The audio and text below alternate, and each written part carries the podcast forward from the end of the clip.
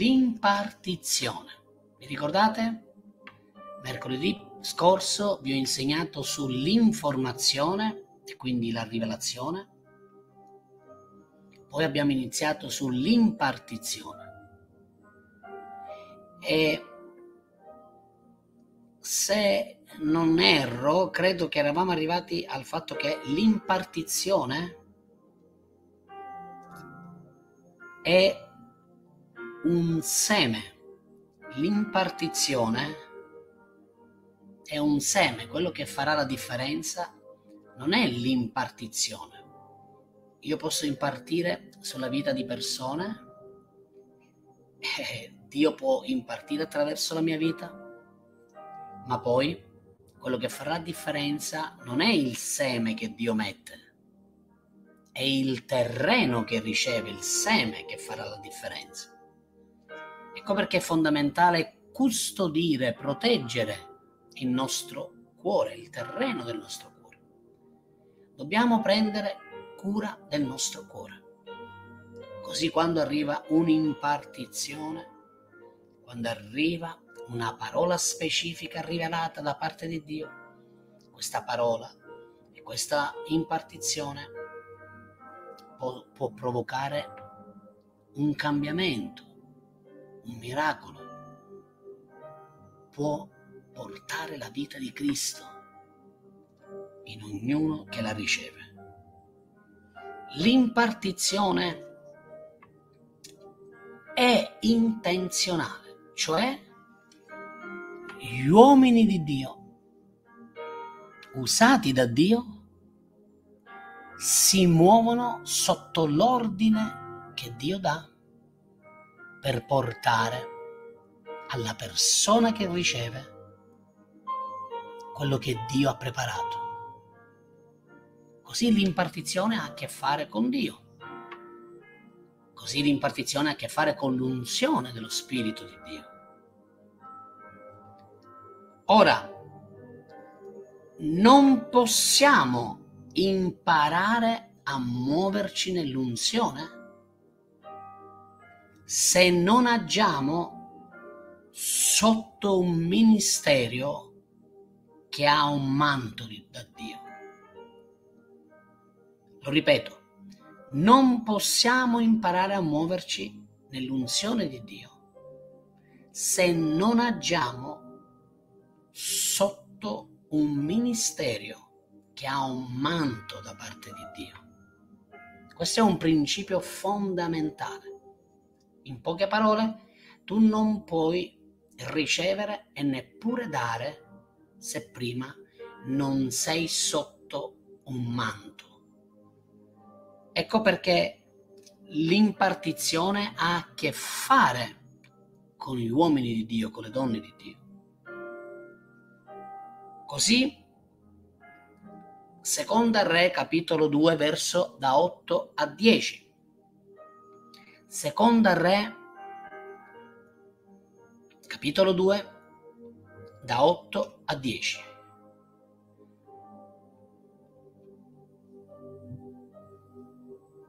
Elia aveva, Eliseo aveva fatto una, una domanda molto difficile ad Elia.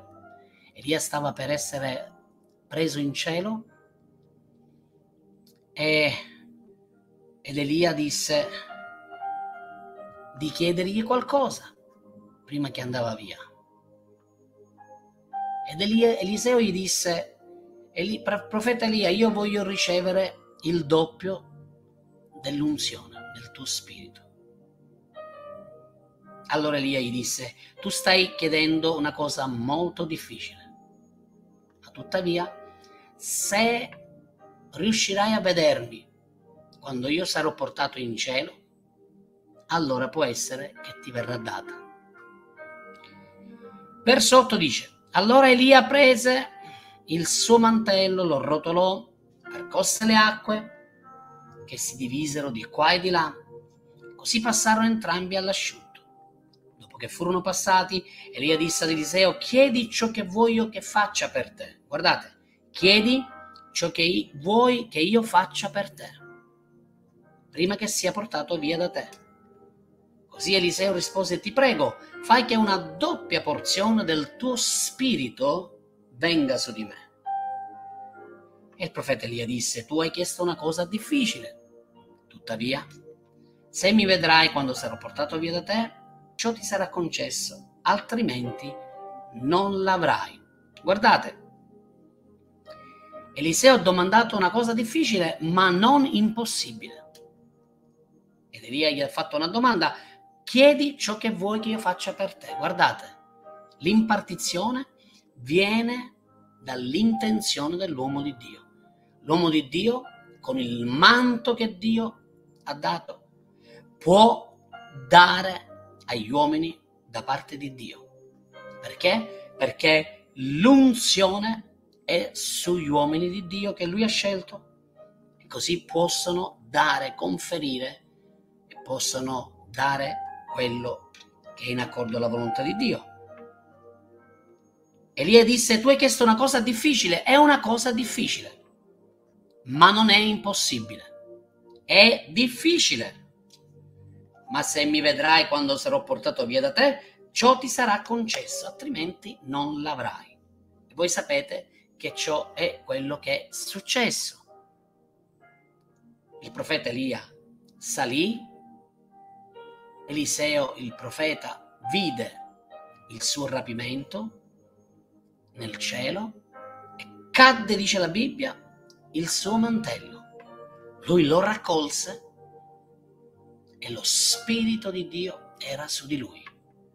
Così poi andò di nuovo verso il Giordano, fece quello che Elia aveva fatto, cioè rotolò il mantello e percosse le acque e le acque si divisero. Lo stesso spirito che era su Elia adesso era su Eliseo. Così Matteo 11 verso 12, guardate cosa dice la Bibbia. Matteo 11 verso 12 è un verso molto caro a me, al mio cuore. Dice così, dal giorno di Giovanni Battista fino ad ora il regno di Dio è stato amministrato con la forza e solo quelli con il potere lo controllano. Mi piace molto questa traduzione. Un'altra traduzione invece dice dai giorni di Giovanni Battista fino ad ora il regno dei cieli subisce violenza e i violenti se ne impadroniscono. Eliseo è stato violento. Quando parliamo di violenza, naturalmente non stiamo parlando di una violenza fisica, stiamo parlando di una violenza spirituale, ma è una violenza perché c'è un conflitto. Imparate questo, c'è un, sempre un conflitto tra il regno di Dio e il regno delle tenebre. La tua fede, la tua determinazione, la tua obbedienza, la tua umiltà faranno in modo che il regno di Dio avanzerà nella tua vita e tu potrai così afferrare con violenza, con tenacia, con stabilità, con determinazione quello che Dio ti ha promesso. Così l'impartizione.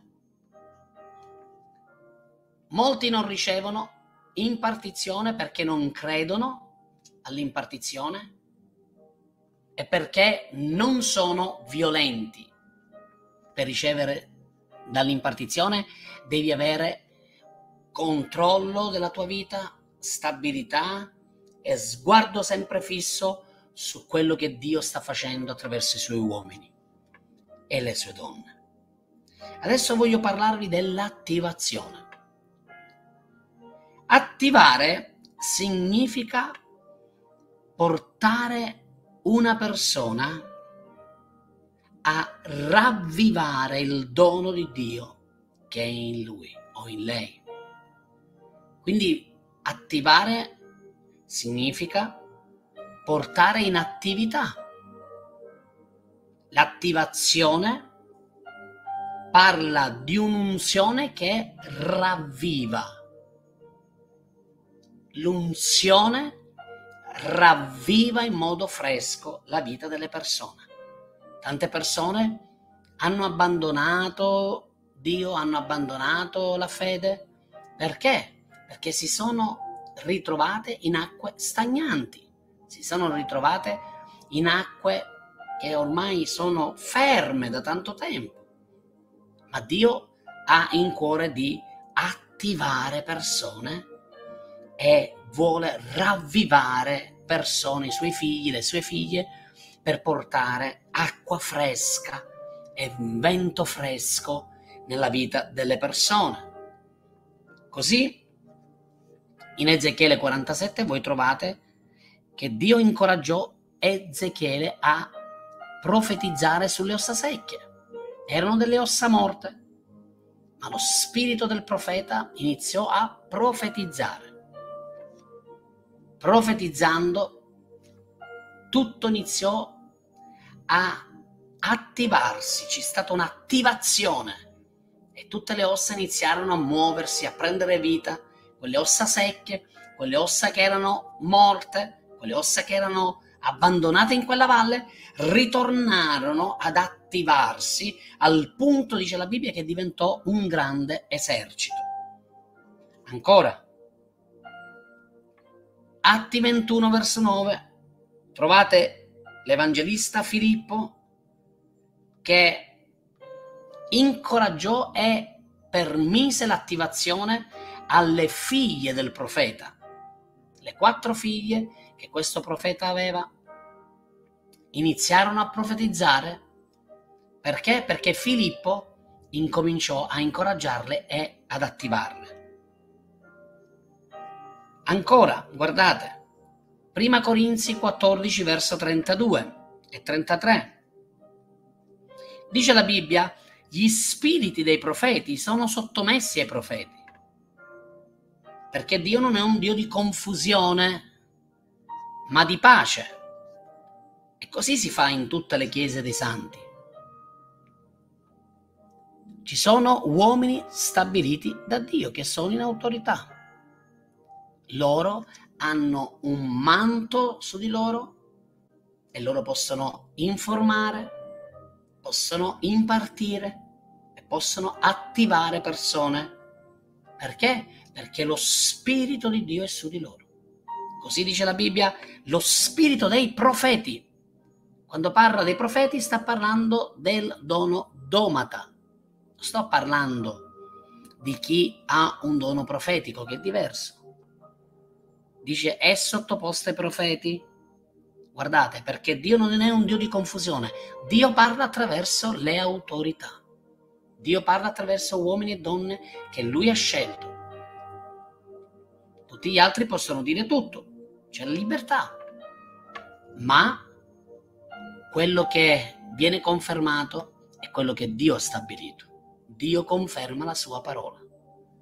Così sia i doni e sia i doni carismatici, sia il dono domata, sia i doni come talenti, sono sempre sotto l'iniziativa divina. È Dio, è lo Spirito di Dio che distribuisce i suoi doni e che li usa come Lui vuole per il bene comune. Quindi credo che in questo tempo lo Spirito Santo voglia riattivare dei credenti. Perché? Perché questo è un tempo di risveglio.